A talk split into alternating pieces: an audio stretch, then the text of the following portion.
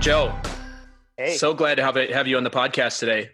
Um, love if you could share with the audience just a little bit about who you are and what you do. Uh, sure thing. So, my name is Joseph Gonzalez. I am a motor skills coach. And what that means is that I retrain people's nervous system so that they can fight back against uh, nagging lower back and hip issues. So, think of me as a high end movement coach. Mm, that's super interesting. And I'm sure we'll get into more of this as we go throughout the, uh, the interview today. Uh, I saw you last week and we were joking around about when we first met. I would love if you'd share with the audience when we first met, and that was at a, a networking event in Union Square back in July. Could you share your first impression of me, and then I'll do the same for you? Sure. uh, I remember that event really, really well. So that was a speed networking event. I think that was the first one that I that I'd ever gone to, and I didn't know what to really expect. And so we broke out, and I remember like you looming overhead because you know uh, our height difference, and you told me that you know, you're a coach, and you said I'm a coach, and then I was kind of waiting for like the next part of that statement, and you kind of just like left it alone at that, and I'm like, what the hell? Like, all right, cool, and I kind of just tuned out after that because like a coach, coach for what? Like that, that I need more context here. Yeah, but, uh, yeah, well, that was my very first impression. Yeah, I think you also mentioned something too that a lot of coaches, when you meet it, meet them at networking events, will be like, "I'm a coach," and then it's like you get a sales pitch, right? And I don't, I don't like doing that. Uh, I don't like being sold to that way, and I've I've actually had people do that before. So I think that's maybe part of the reason we bonded. So my first impression of you is one, I don't think you're that much shorter than me, so I never realized I was towering over you, which is hilarious.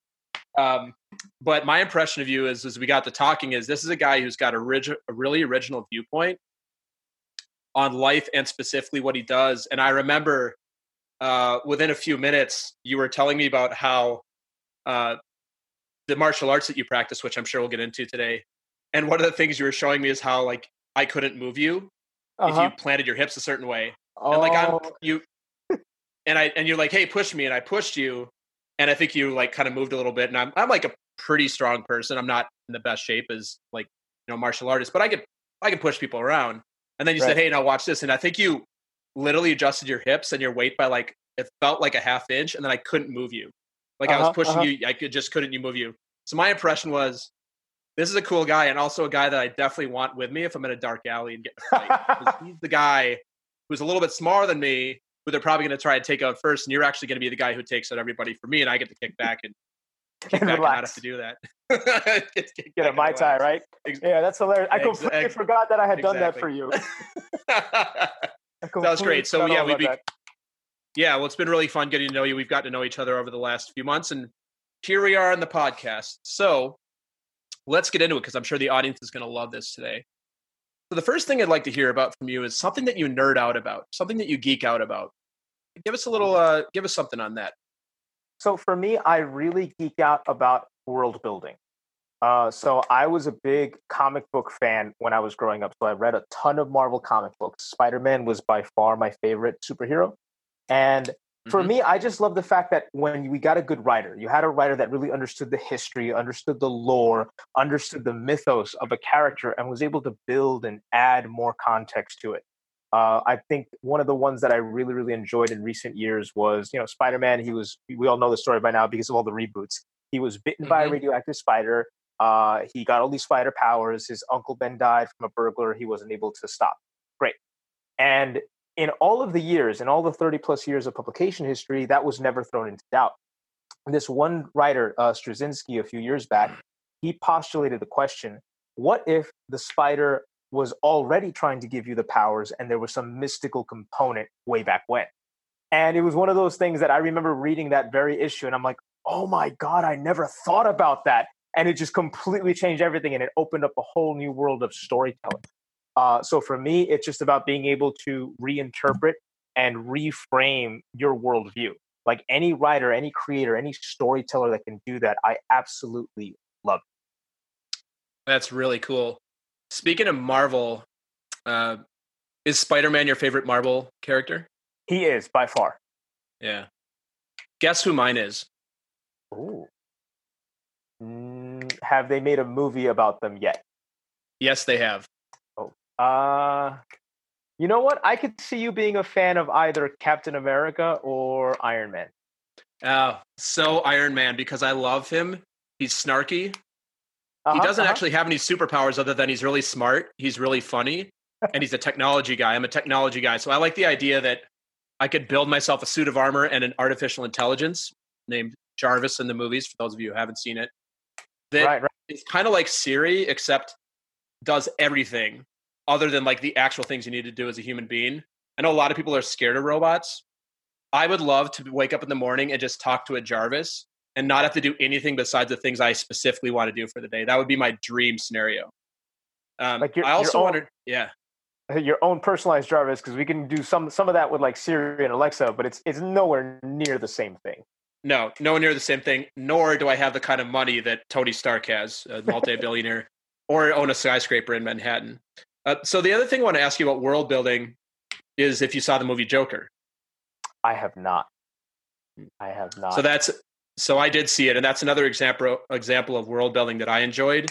The different it, it goes back a little bit to the the Spider-Man Peter Parker that you're mentioning, taking a story that's known Mhm. and putting a different spin on it. I think that's so fascinating. So highly recommend that movie. I'm sure you'll enjoy it. nice. Cool. So next thing I want to talk a little bit about is something that is inside of your comfort zone that might be outside of somebody else's comfort zone. Anything come to mind? Uh, I think confrontation, and I, I say that uh, physically. Like I'm not, you know, I don't go out looking for physical altercations, but it's something that I I understand that greater context, and I am prepared to escalate if need be.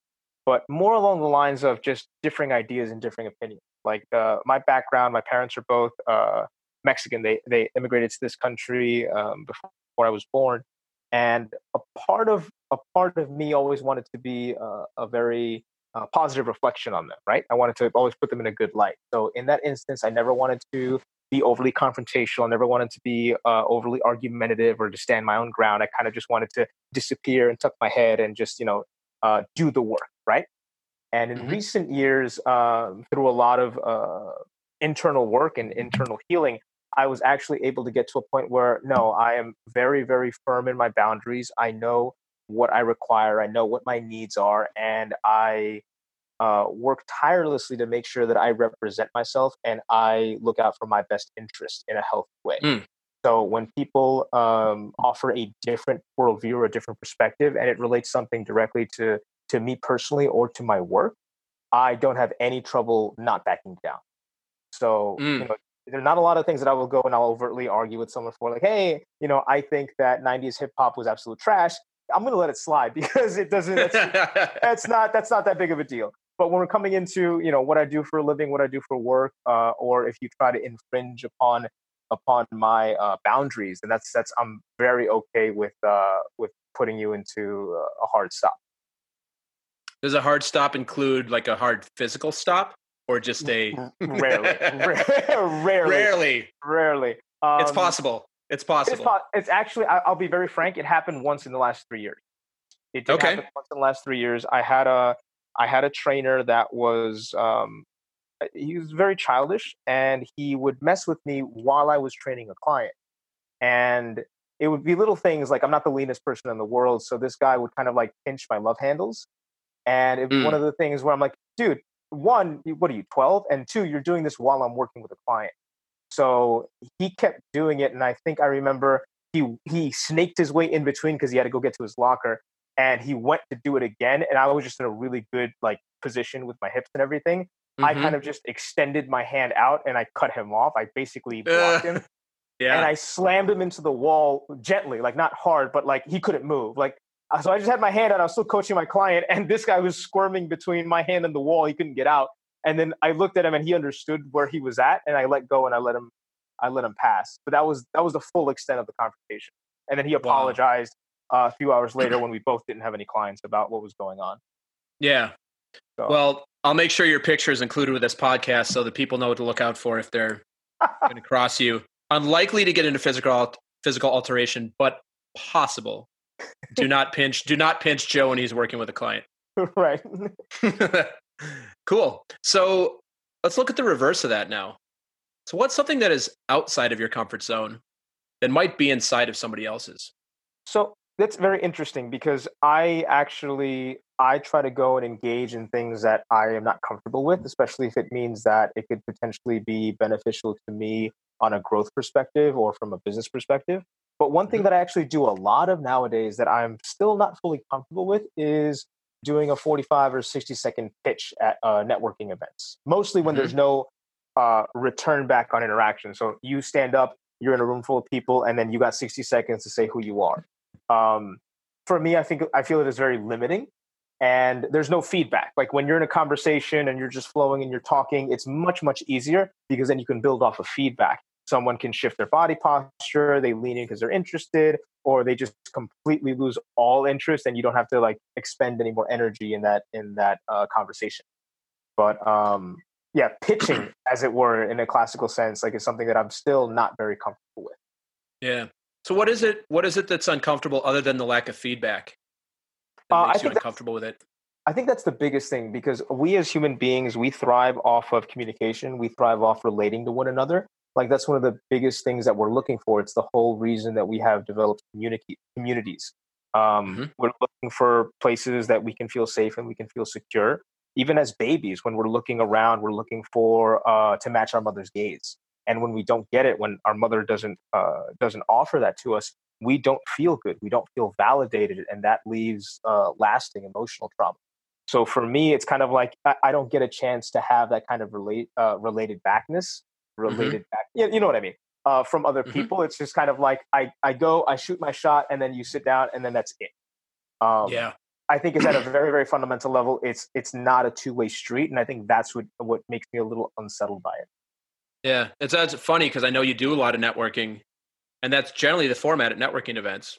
Uh, when you right. actually get a chance to stand up and pitch, is you kind of stand there and say your piece, and then you sit down, and people don't get to ask you questions, at least not at the moment. But maybe the idea is that you they learn something about you, and then they get to go up and ask you afterwards and have a real have a meaningful conversation.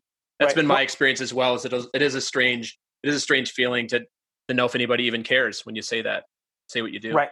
Right. And I think that the only difference was, I think, the one that I went to today, where I did my little spiel, I sat down, and then I got a question. I, st- I stood back up, answered the question, sat back down. I got another question. so that, I actually enjoyed that one a lot, but um, it was mostly because of the feedback. yeah. No, exactly. Well, thanks for sharing both of those. So, another question I wanted to ask you about is I'm going to give you a scenario where you've got five minutes. Okay. And you get to give a speech to the world or five minutes, what would you give the speech on and why? Ooh, that is an excellent question. Um, I think that the biggest thing that I would talk about would probably be um, learning and accepting and embracing uh, the path towards inner healing. And I mean that very specifically. I mean that a lot of us have these unconscious biases that we are exposed to when we grow up. So uh, it could be something very benign, like, "Hey, I I don't trust people with, let's say, red hair." You know, something very very benign, or it could be something a lot more uh, insidious, right? Especially with the the all of the the, the racial uh, implications of that of that statement. Mm-hmm. And for a lot of people, they don't know that what they were taught by their parents, and this could be on, on a pure emotional level, like for men, like we're taught to like bottle up our feelings and not express uh, our other emotions outside of anger. So even those things, there's still this this un uh, unconscious programming that we have, and we don't know that it's not normal. Like we don't know that our experience growing up wasn't normal until we interact with other people and we can share and we relate our experiences. And they say, "Really, my dad let me cry," uh, and then you're like, "Whoa, mm-hmm. wait, what? what are you talking about?" So uh, a lot of our biases really are just learned from our parents, and our parents were imperfect people, and even though they may love and support us, uh, you know, in the best cases, that still doesn't mean that they were fully equipped to uh, prepare us with a lot of these social skills that would allow us to interact and engage and relate to all to more people. And so we take those biases with us in our relationships, in our work environment, in the way that we approach problems, in the way that we communicate. And I think that if more of us were were open to working with someone like a therapist or a psychoanalyst, and that it wasn't such a taboo thing, I think that uh, we would be able to resolve a lot of the the issues and the conflicts that we would find both at home and in the workplace. Mm-hmm. Oh, that's beautiful. That sounds like a speech that would be useful to humanity. Joe, What's the thing that you're most proud of? Ooh, I think it's not a thing, but I think it's this acceptance that I am fully aware and I'm fully equipped to grow out of the person that I currently am. And what I mean by that is that I never like taking the easy way out on something. I will always do the required work to grow out of my shell. For mm-hmm. example, I was, um, as a personal trainer, when I met my mentor, when he exposed to me the, the level of depth of understanding that we would have to embody for cognitive neuroscience and the memory system in the brain and all these other things, psychology, uh, most people, in my experience, would uh, shirk away from that kind of responsibility, from that kind of work volume. And for me, I whined a lot about it. Like I still whine to this day. But at the end of the day, he always knew that there was no question in his mind that I would just, uh, you know, tuck my head and just blast through. Um, whenever I felt that there was something going on with me emotionally, whenever I felt like I was starting to lash out too much, he said, "You know what? It might be a good idea to go see a, a psychoanalyst." And as much as like that that kind of would wound someone, you know, your mentor saying, "Hey, by the way, I think you should go see somebody about this." Um, for me, it was kind of like, you know what? Maybe maybe you're right. Maybe I should go check this out. As uncomfortable as that made me feel, as as uh, maybe as hurt as that may have felt when he initially said it. Um, at the end of the day, I always care about self improvement. I care about true mm-hmm. growth, and I am willing to embrace um, whatever feeling of discomfort I may initially experience. So, to moving past those feelings of discomfort, uh, I think are, are is is one of my proudest achievements or or traits. Yeah, no, that's really cool. I my experience, a lot of people will do almost anything to not experience discomfort. Yeah, especially emotionally, which ends up avoiding, which ends up bottling up, and like you said, which ends up um, in all sorts of ways, ranging from mild to dangerous, right? Of of how that ends up when you bottle those things up. So that is really cool that you that you uh, feel the discomfort and move past it through the the various methods, which I'm sure we're going to talk more about today. Thanks for sharing all that. Uh, I'd love to hear. Final last question here. What are you passionate about? I absolutely love nuance. And nuance nuance. So the idea it, it's present in storytelling. So Jonathan Hickman is one of my favorite uh, comic book writers, and with him, like he'll make a statement or he'll set something up in the first issue of a twelve issue run, and the payoff will be enormous in that twelfth issue. Or uh, how you look at martial arts and say, hey, if you always do this, it takes care of most situations. And you know, you try to come up with ways in, in which you try to test your teacher and say, hey, but what about this? And he's like, yeah, then this is the response. And then you look at it and you say it's the same thing. It's the same principle at work. Or you're looking at it from a movement or a coaching perspective and you say like well what's the issue here? And at the end of the day it's always the same two or three things. So for me it's it's that ability to find the sameness find the principles and everything. And um and still being able to to pull back and say oh you know this shows up in this technique or this technique so being able to switch back and forth between micro and mic and micro and macro oh yeah, super cool. Super cool. So we've been digging in a little bit on this, but I'd love to hear more about uh, your general philosophy on life. What I mean by that is how do you operate? Like how do you see the world? What do you uh, what do you both want to create in the world and how do you how do you view the world and and operate inside the world? Like so what yeah, just your general philosophy on life.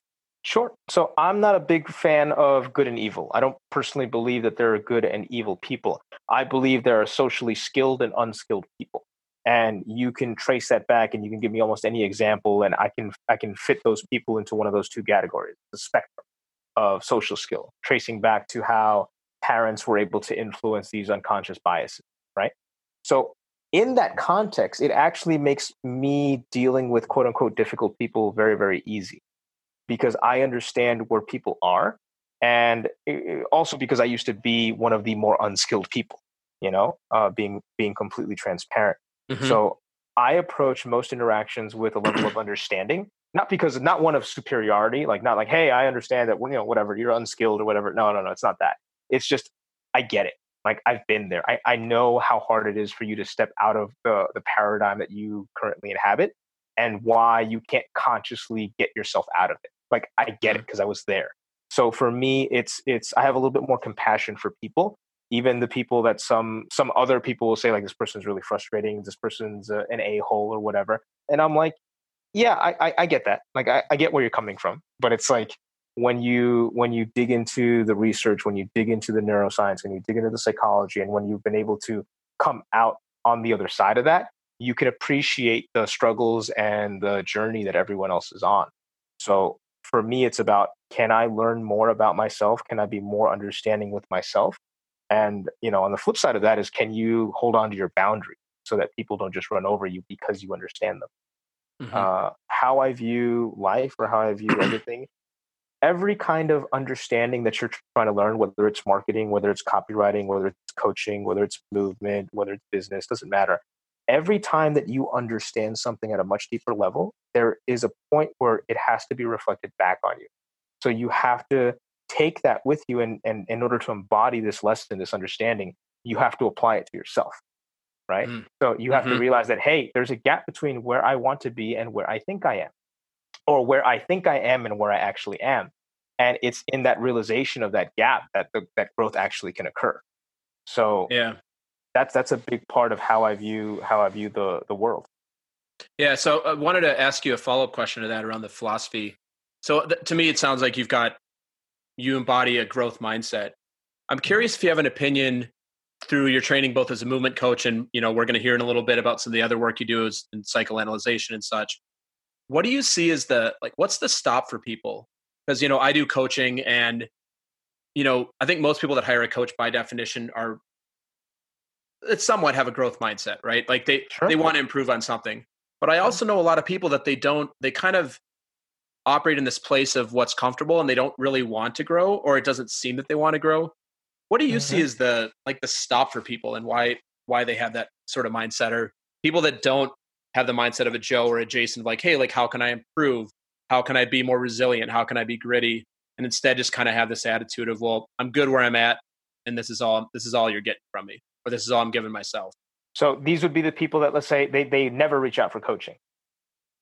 Well, I mean, coaching is one example. It's not the only example, but yeah, people or people that are like, I'm good, like I don't need anything. People Got that it. okay, cool, yeah, okay, yeah, because uh, then that would have been a, a, slightly different answer for you.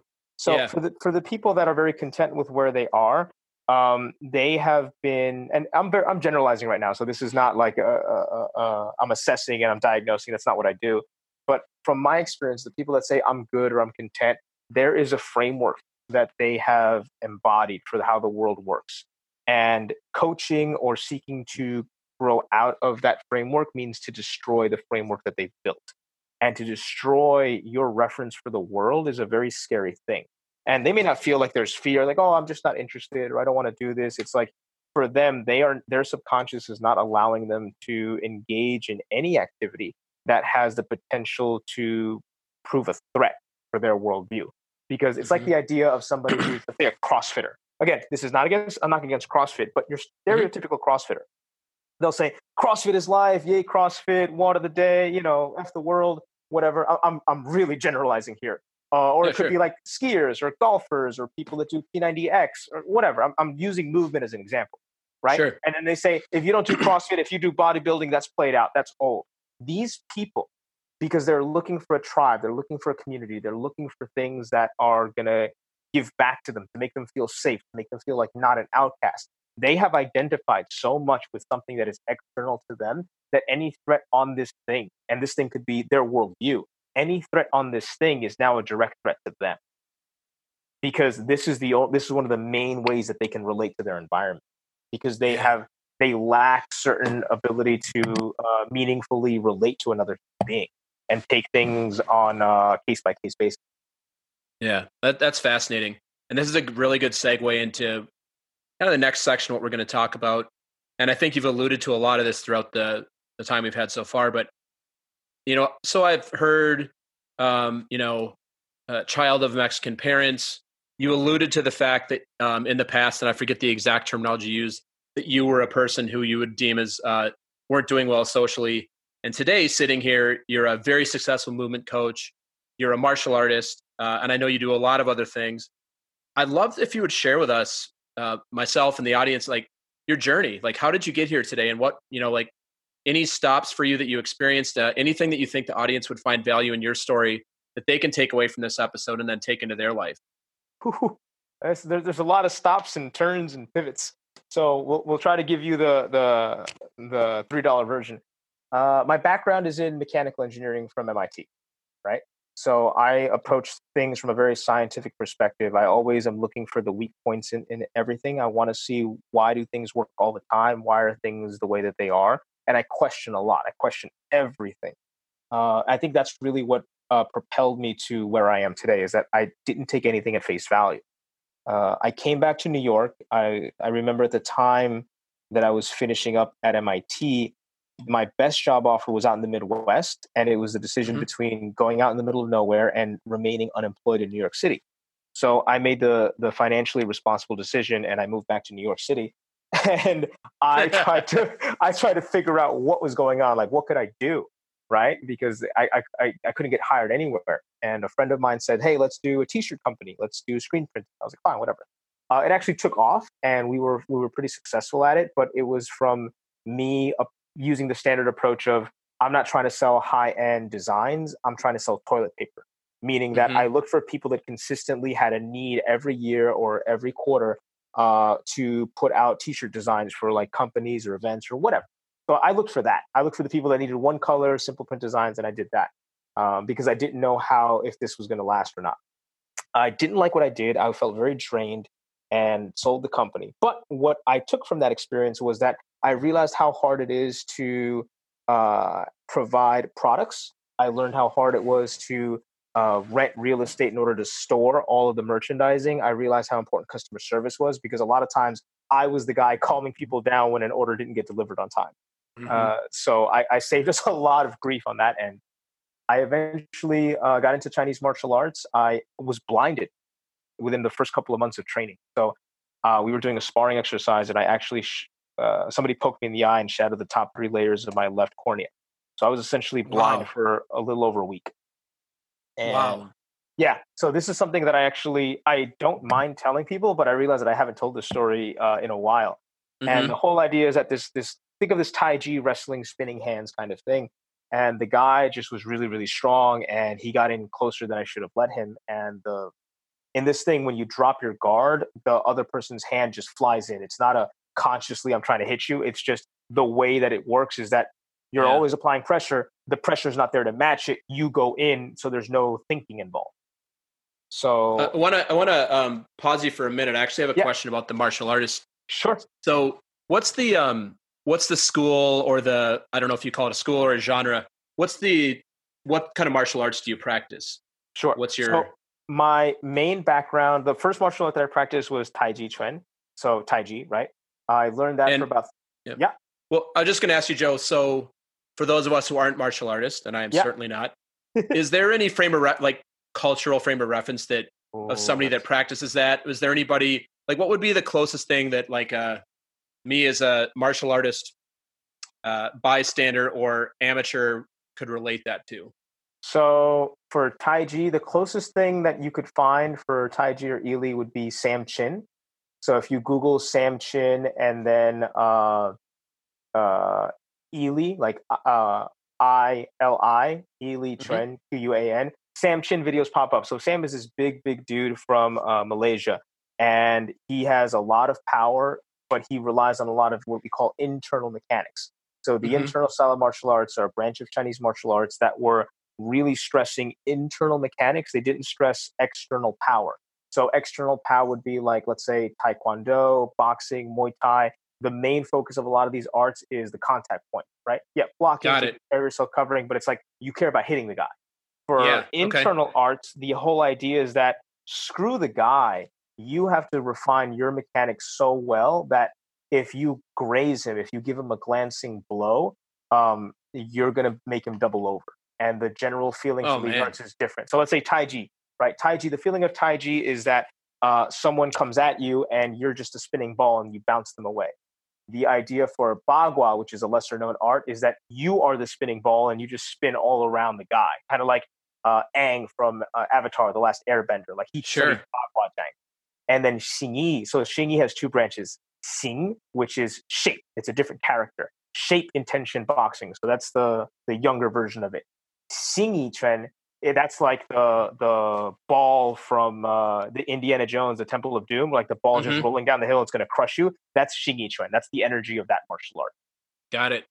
That's and a great. So, a great analogy. Yeah, it's like it doesn't matter what's going on. It's like if you're in my way, I'm just I'm going to cut right through you.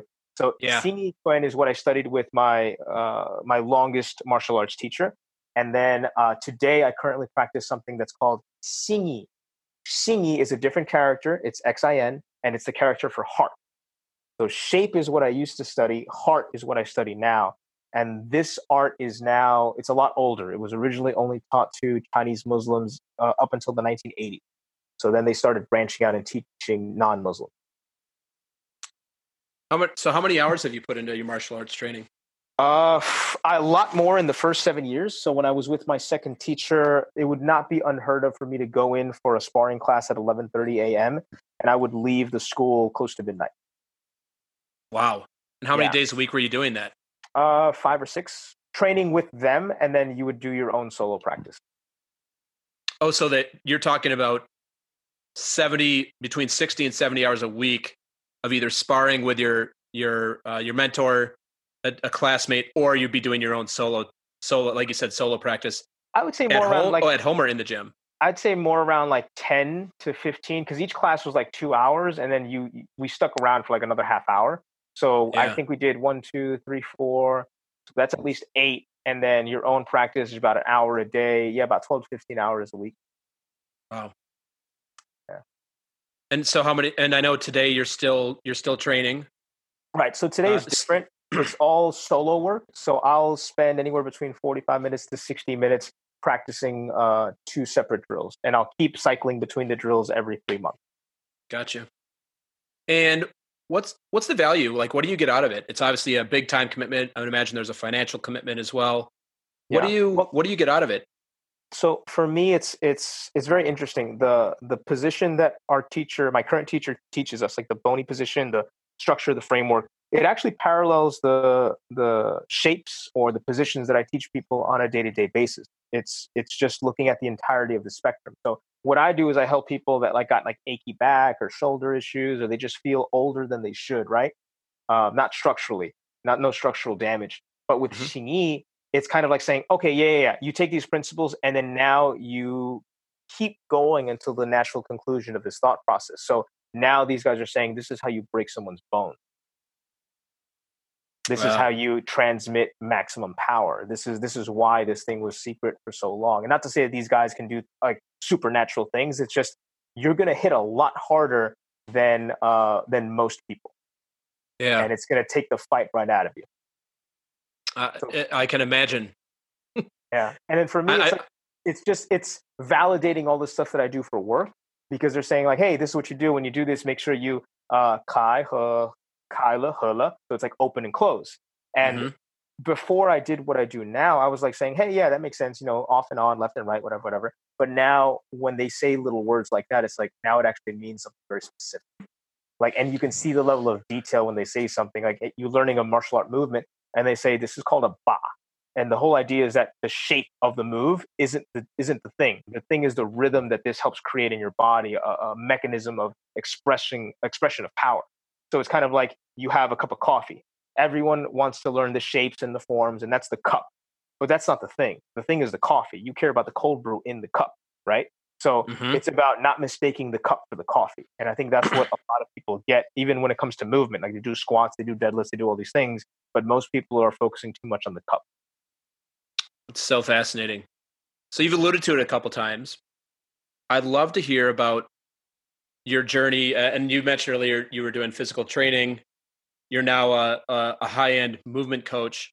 Mm-hmm. Love to hear about your journey there as well, because I know that's what your your primary focus is for um, your business today. And yeah, I'd love to hear about how you got into that, um, sure. and any and also any lessons learned there that that our audience would like to hear about. Oh, absolutely. So uh, it's interesting. It was my martial arts teacher, the guy that taught me uh, Xingyi, so uh, shape intention boxing. That guy said, "Hey, why don't you go be a personal trainer? You know, you could you know set your own hours, and then you can keep training with us." I was like, "Yeah, it sounds fine." So I did that for about seven and a half years. I started off at New York Sports Club, moved on to Crunch, and then did a couple of uh, boutique gyms uh, right after that. And from the very first session that I did, when people started like all the trainers would like you know go and like check out the new guy like hey it's his first session let's see how he does let's see how he royally screws it up and finished, because that, yeah, that's that's what it is like there's the Oh, turnover rate for trainers is ridiculously high so everyone was kind of saying like hey do you think he's gonna he's gonna make it do you think he's gonna lose a client so Yeah. you know the guy walked away and they waited until he, he got out of the the training floor and then they were like yo because I was up on 115th Street and so one of the guys Larry said yo how long you been training and I said that was, my, that was my first session and he's like, yo, you sound like you've been doing this for years. And it was at that point that I realized that maybe I have uh, a knack for this kind of thing. Mhm. And That's great. throughout every manager that I've ever met, I had always been like the, the, the quote unquote, the injury guy.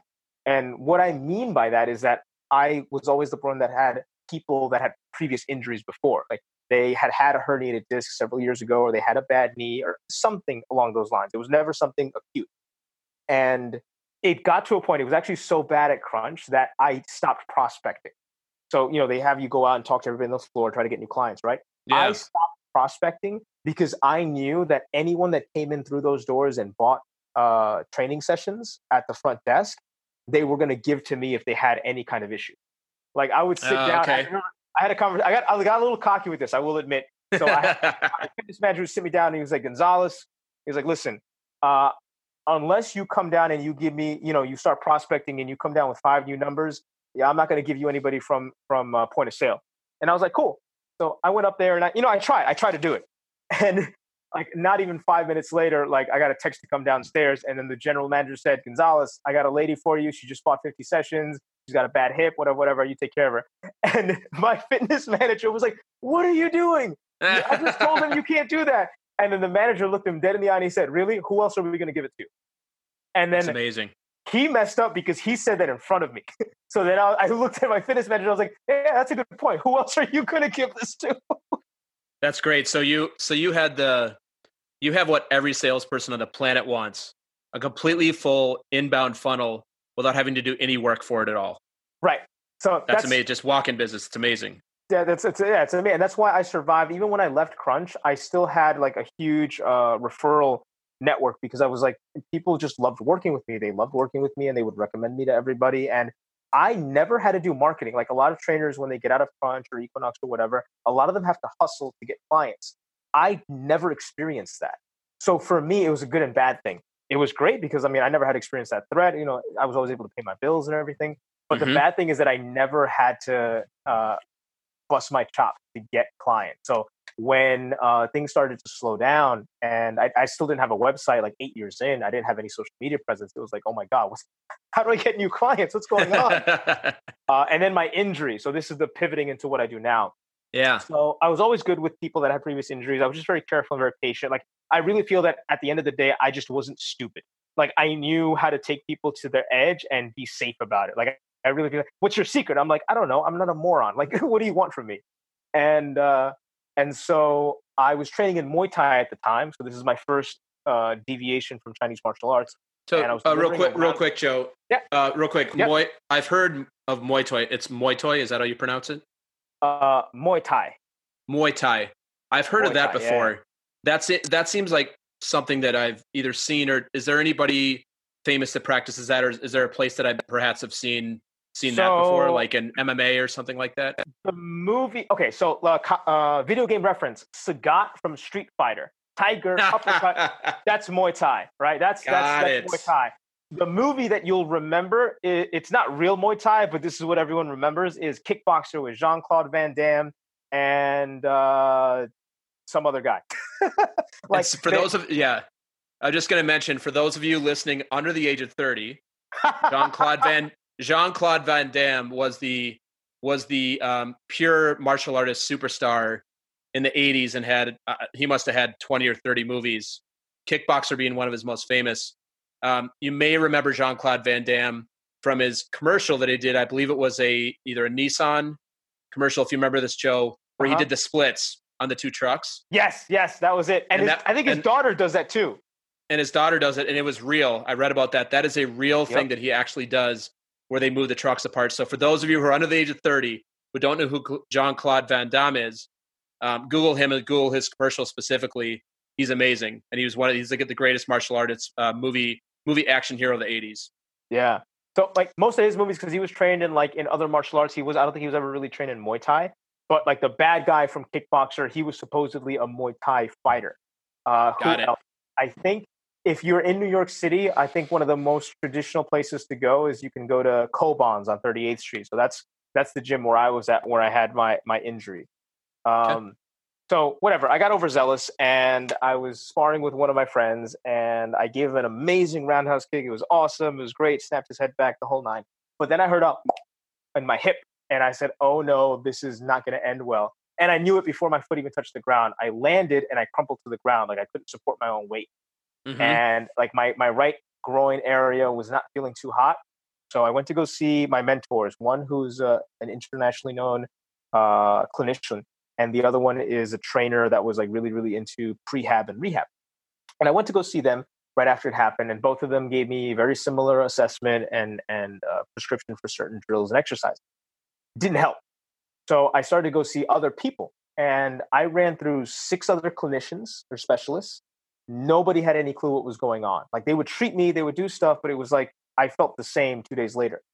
I got imaging done, and because I, I had heard like, hey, you may be experiencing something called testicular torsion, and I was like, that doesn't sound good. So I got mm-hmm. imaging done. Imaging was negative. Like, there's nothing wrong with it. And I'm like, that's not even remotely close to true. The pain was so bad that I developed insomnia about three months in. So I couldn't even sleep on my bed because I kept tossing and turning and looking at the clock every two minutes. I I lay down on the floor during the evening, but I didn't sleep. I put on about 40 pounds. Uh, my patience went right out the window. So I lost a lot of clients because I, I, really wasn't a pleasant person to be around for that year. And I, I walked away from everyone. So I left all the gyms that I was training at. I said, nobody has any answers. Nobody, nobody knows how to help me. I at least know where the answers are not. And I said, I'm just going to go somewhere else because if I stay where I'm at, I'm not going to get any better. And that was terrifying for me because this this community had been like my go-to for so many years in the industry. Yeah and I think I got on a phone call, and then you know it came and went, came and went, but it was never something that like fully left, and the insomnia was always there. So I got introduced to a friend of mine by a mutual friend in Boston. So we got on a three way call. I found out this guy was in in New York, so we met up, we had breakfast, we we clicked, but I didn't see him again for six months. So six months later, I saw him coaching a mutual friend, and I was like, "Hey, could you could you show me what that is? That looked pretty interesting." So he assessed me on the table he got me into a position on the floor with, with me laying on my side. My adductor started, my inner thigh started to cramp, the same inner thigh where I had the issue. And then he mm-hmm. said, All right, cool. Now this is how you breathe. And I swear to God, it was the hardest four breaths of my life. Like I felt like I was suffocating. Oh, man. And like he said, here, now move your neck into this position, move your jaw here, do this with your hip, do this with your arms, move, do this with your shoulder blades. So it was like 15 billion things I was juggling. He's like, all right, now hold on to that and breathe. And I'm like, what are you talking about? So, but when I got up, like immediately everything changed. Like my hip pain was gone. Uh, my heels felt heavier. My torso felt lighter. And the biggest thing was that the walls of the room felt like they had gotten pushed back. So I knew that something about my cognition was different. Wow. And I said, what the hell was that? And he looked at me and he said, neuroscience. And then he just walked away. And I'm like, whoa, whoa, whoa, whoa. Mic drop. Neuroscience. Mic drop. Boom, it's neuroscience. Done. done whatever. Thank like, you. That's helpful. and I, my, this guy's a trainer. This guy's a trainer, and he's been doing this less uh, for a, a shorter, I mean, a shorter period of time than I have. And I'm like, no, come back. Wait, can you teach me how to do that? Now, for context, this is this is my current mentor now. Uh, he is an ex-marine. He has uh, been deployed, I believe, twice in Afghanistan. So he's seen combat.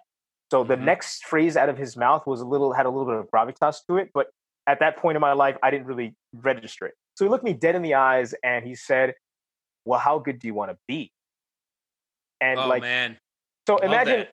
So this was three years ago, but pretend like you're an 18 year old kid and you're hearing that and you're like, I, I, that doesn't mean anything to me. Can you teach me how to do that? that, was, that was my immediate response. I'm like, oh, oh, shut the hell up. Can you teach me how to do that? And so he he threw like a, a textbook called Principles of Neuroscience at me and he said, you know, get to work. And there were days during that first year where I spent 14 hours just glued to his side, asking him questions like, hey, why do we do this? And why do we do this? And why do we do this? And mind you, up until this point, I was already one of the better prehab uh, prehab trainers in New York City. Like I was yeah. already legit at this point. And what he was showing me was blowing everything out of the water. And I'm like, so does this mean that how does this mean how does this change how we train? Because this was just like a warm up drill. This was a reset. This wasn't training, right? And he says, oh, this changes everything. And that's when we started to, to dissect all of the staples of strength training, like lunges and single leg deadlifts and presses and rows. And we're like, no, no, no, no. How we understood how these things worked before was completely wrong. And so that's really when we started to to deviate. And I stopped calling myself a personal trainer and I started calling myself a motor skills coach because it's at the end of the day, it's managing all of these different positions to allow us to finally let go of this like nagging uh, muscular tension. Mm-hmm. Amazing. So that's so. How many years ago was that when you had that? Uh, I'll call that your marine, marine on the floor moment, the neuroscience the, mic drop. That was three years ago. That was three, three years, years ago. ago. So I was his second and uh, and last student. Got it. And so since that time, you've been training with him, mm-hmm. and then developing your own practice. Yep. Uh, in a in a different way, which I'd love for you to you know to kind of wrap this part of it is tell us about your private practice that you have now. Um, sure. But so three years ago, you were doing personal training, mm-hmm. and you're doing your martial arts. You hurt yourself. Mm-hmm. You had a moment of epiphany and pain release relief, and then the mic, the neuroscience mic drop moment. Right. And and was that the moment where it all changed for you, and where you developed this new, uh, this new not a career path, say, but a new way of looking at things, which we're going to talk about in a minute here. Yeah, uh, that was that was the big shift for me was that that three year uh, three year moment because then at that point once he started talking and teaching and explaining stuff to us like I uh, mentally I unfollowed everyone in the industry. Like a couple of years later, I actually went to my social media accounts and I unfollowed everyone else in the industry um, because I realized that what this guy was saying was just the most honest thing that I've ever heard in terms of explaining why things are the way they are. Like he would have an answer for every single question I had. And as I said before, like I was the guy that was always very curious and inquisitive and almost trying to like poke holes in things. So everything that I came at him with, he would give me like the entire history of the universe. Like he said, why is this the way it is? And he says, well, if you look at it from an evolutionary perspective, and then he would just take me through like this whole entire thought process. I'm like, damn.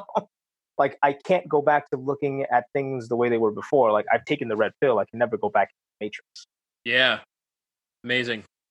Well, I want to ask you now. So, uh, what are you up to today? Like, uh, what does your work life look like? And then what makes you different? Like, let's say that one of our audience members is like, "Hey, I really this resonates with me. I've been having, um, you know, some pain. Uh, yeah, I guess a few things, Joe. Love to hear um, what you what you're up to today. Mm-hmm. What makes you a bit different? What makes you a lot different? And then who? What are the kind of clients that hire you? Like, who are the people that find you and say, "This is like this is the what's your uh, what's your neuroscience mic drop kind of client where you tell them something or you have them do something and they're like whoa where have you been all my life right i'm sure right. you have those moments for yourself now just like you had with the marine i'd sure. love to hear about those things so uh, what i'm up to today is uh, i'm spending most of my time learning mandarin because uh, my martial arts teacher doesn't speak any english and i want to talk to him about some pretty heavy concepts that i think i'm the only other person that can talk to him about it with and um, so my work uh, my work life balance i'm actually doing a lot more in the in the advertising marketing area now so i'm just trying to get my name out there a little bit more because again there's only three of us that do what i do and we're all mm-hmm. in, the, in the in the tri-state area. We're all in new jersey manhattan. Uh, so a lot of it is me getting out there and doing a lot more speaking engagements doing uh, small workshops.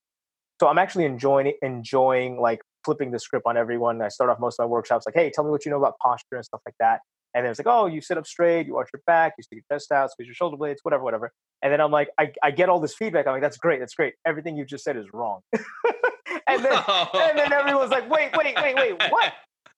Like I was at a, a networking event last night actually, and I had like a group of like three or four people from this one company together, and that's literally what I said, and then that's all wrong. And then they were the loudest reaction I'd gotten in a while. They were like, "What?" And then like that were maybe 20 feet away turned around and like, what the hell is going on over there? Um, but it's like one of those things where it's like, yeah, it's it's it's flipping the script. It's it's building, uh, it's world building essentially. It's saying like, so wait, what does that mean for all these other things, right? So I'm doing a lot more uh, in terms of public speaking. I never thought that that was going to be something that I would actually do, but mm-hmm. because it's educational, there's a lot of feedback. That doesn't stress me out the same way as an elevator pitch would, like we talked about before. Mm-hmm. Uh, so that's what I'm currently up to now.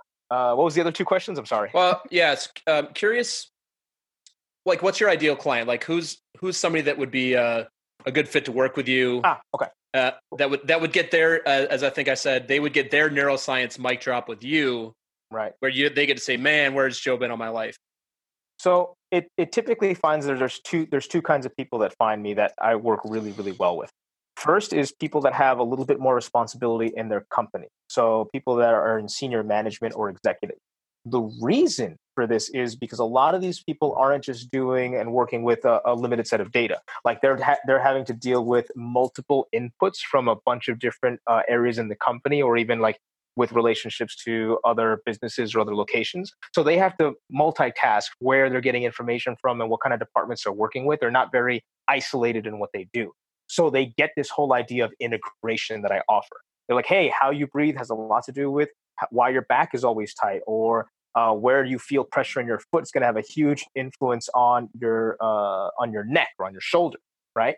Uh, so for them, it's kind of like that they understand how everything matters and how mm-hmm. they can't ignore all of these little details because for them, uh, that's the difference between losing a couple hundred thousand to maybe a million dollar business uh, decision, right? If they ignore yeah. one little detail, like let's say sure. Uh, someone last night was talking about this and, and he was trying to sell like a, a, a print job to Colombia and this guy's a born and bred New Yorker. You know, he speaks Spanish, but he was being very aggressive with people down there.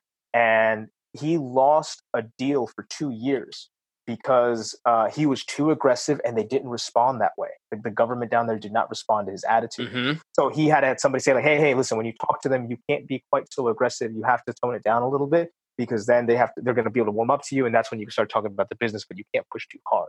So it's like yeah. one of those soft skills that people get. It's like, oh, you have to take into account like what's their cultural background. Again, going back to the idea of biases. Like, what is your bias yeah. for how you act? If you've only been in New York, you never understand how you do certain things, like how you accept a business card from someone, depending on where they're from, like uh, how you how you offer to pay for classes or whatever. I remember for uh, for my Mandarin classes, like I learned something where I was paying the teacher and I would pay and I would offer the money with both my hands, you know. And mm, yeah, he wasn't expecting that from me, and so when I did that, she it actually made her smile right? So she warmed up to the idea of like uh, of of uh, working around my schedule a little bit more because I was a little bit more conscientious about certain things, right? So the people yeah. that are detail oriented, the people that have a little bit more responsibility in their companies, they they tend to work well with me because they get it. Mm-hmm. They they get it on a very visceral level because it's what they do for a living. Yeah. Um, the other people that tend to work really well with me are the people that are also frustrated. So they've done, let's say, and this isn't a knock on anything else, but they've done yoga, Pilates, physical therapy, chiropractic work. Uh, they've done strength training, personal training, functional movement, whatever. And for them, their issue wasn't resolved. So they were looking for something that makes sense. And they're like, well, why is this always this way? Why is this always tight? Why does my knee always bother me? And the scans show there's nothing wrong. Like for me, that's the thing. It's like, all right, it's not a purely physical structural issue it has to be something that uh, you have to take into account, like the the neurological aspect of movement. And so for those people, they finally get peace of mind. They finally get relief for something that like nobody else has been able to figure out. Yeah. But that leads me to the last question. So what makes you different from any other movement coach out there? Oh, that that's an excellent question. So again, bringing up the idea of like uh, sticking at your chest, um, um, puffing out your chest, sitting up straight, maybe stretching your hamstrings. These are things that we're taught that we should do. And when you really look at the structures of the human body, these aren't things that are actually going to help you. These are things that are going to make things a lot worse. So for me, I actually don't care about your glutes. I don't care about glutes. Your glutes are not going to protect your lower back. I don't care about making you get quote unquote stronger abs. I don't care about training your lats to give you better posture. Uh, I really care about the other muscles, the things that everyone tells you to stretch uh, your hamstrings, your inner thigh, your adductors. I care about breathing. Like if you can't learn how to breathe well, I can't teach you higher order skills. Like a lunge is a high order skill. People say, "Oh, mm-hmm. we'll just do lunge and just go up and down. You feel your quads and you're fine." No, no, no, no, no, no, no, no, no. there are a lot of there are a lot of prerequisites that have to go before doing a lunge. This doesn't mean that I'm going to take like six months to get you to do a lunge. That's insane.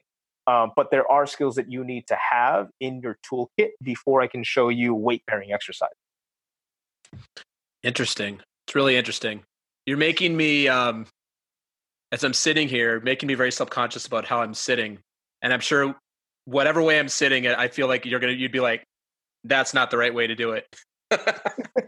well, it, it's another thing. It's like it's uh, people look at exercise just as exercise. They're looking at it as structure, as muscles, right? So when I talk about in a lot of my YouTube videos, is that um, it's not about the exercise. It's not about the drill per se. It's about are you mining that exercise well enough to acquire uh, sensory feedback, to acquire feelings from your body. So every time you do a drill, it's not about doing five or six reps. It's about can you feel hamstrings moving bones? Can you feel this doing this? Can you feel this influence on uh, specific body parts? And then can you be more receptive to that sensorial experience? Right. So it's more yeah. about like this this exercise, this drill is a funnel to something else. Yeah, that's fascinating, Joe. I um well where can the audience find you? So I'll I'll put all this information in this in the show notes as well. But I'd love to hear what you're up to, like where you're visible, where people can find out more about what you do. Um, you and I know you've got a, a, various, like you mentioned, you're doing a lot of marketing. Tell us yeah. a little bit about those channels so people can can go check you out. So uh, the name of my website is Mejor Strength, M E J O R Strength. Mejor is Spanish for better, as in there's a better way to do things. Mm. Uh, you can find me on the platforms that I use the most are YouTube, Instagram, and LinkedIn. So for YouTube, I drop a new video every Tuesday, whether that's morning or evening, it's anybody's guess. But I just mm-hmm. finished uh, editing the one for today where I talk about how you can still be in uh, mechanical uh, flexion, but your your neurology is putting you into extension. So you're doing two things at the same time. Uh, so every Tuesday, I usually some some bit in understanding about like, hey, so what's what are some concepts that I need to know before, let's say, working with. And uh, on Instagram, I usually post maybe anywhere between three to five times a week. I'm very active on stories. Every Monday, I have a Q&A so people can just drop their questions about like, hey, my knees is, is bothering me. Like what's something that I could look at or things like that. And then on LinkedIn, I also post more thought provoking things. So I make you question the status quo of movement and uh, rehab. So a lot of those are more educational or just kind of like tongue in cheek and like, hey, if you always do this, why do you expect a different outcome?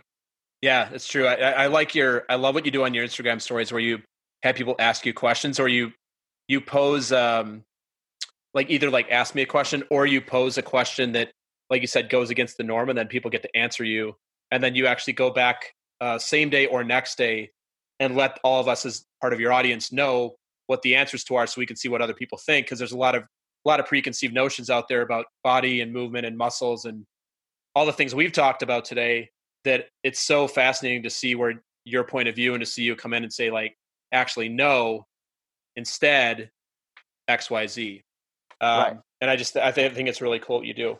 Well i want to thank you joe for being on today. It's been it's been awesome having you on. I would love if you would be so kind to leave the audience with some words of wisdom. Mm. sure. I would say that when you get don't sit up straight don't sit up straight. yes, yeah. Uh, that's actually one of the things I tell people when they meet me in a network event. Saying, "What's the one thing I can do for my back?" Say, "Stop stretching your hamstrings." And they're serious. I'm like, "Yeah, I made a video about it on YouTube." uh, guess something a little bit more global is that, uh, and it's so cliched. I almost don't want to say it. Is that you don't know what you don't know. Like people, uh, they never question a plumber when they call up a plumber to go and like fix their leaky pipes. Uh, but yet, there are certain industries where people are a lot more resistant uh, in asking for help. And I think it it would behoove you, you know, you, you, you when you have an issue with your with your uh, plumbing, you call a plumber. You got an issue with your car, you go see a mechanic. You have an issue with your movement or mental health. These are things that you you live with every day. Why wouldn't you go uh, seek an audit to, to, to figure out what you can do to improve yourself? I mean, you only have one body to live in, and that's going to facilitate your your earning potential over the next 30, 40, 50 years why yeah. not invest? Yeah. So take what I heard from that, and what I'm taking from that is invest in your body like you'd invest in uh, your any other part of your health. If You're feeling sick, if you've got the flu, and how you'd invest in your financial health. All the other areas, yeah. um, invest in your body in the same way. Yeah. The, the the root issue is seldom what you think it is. Yeah.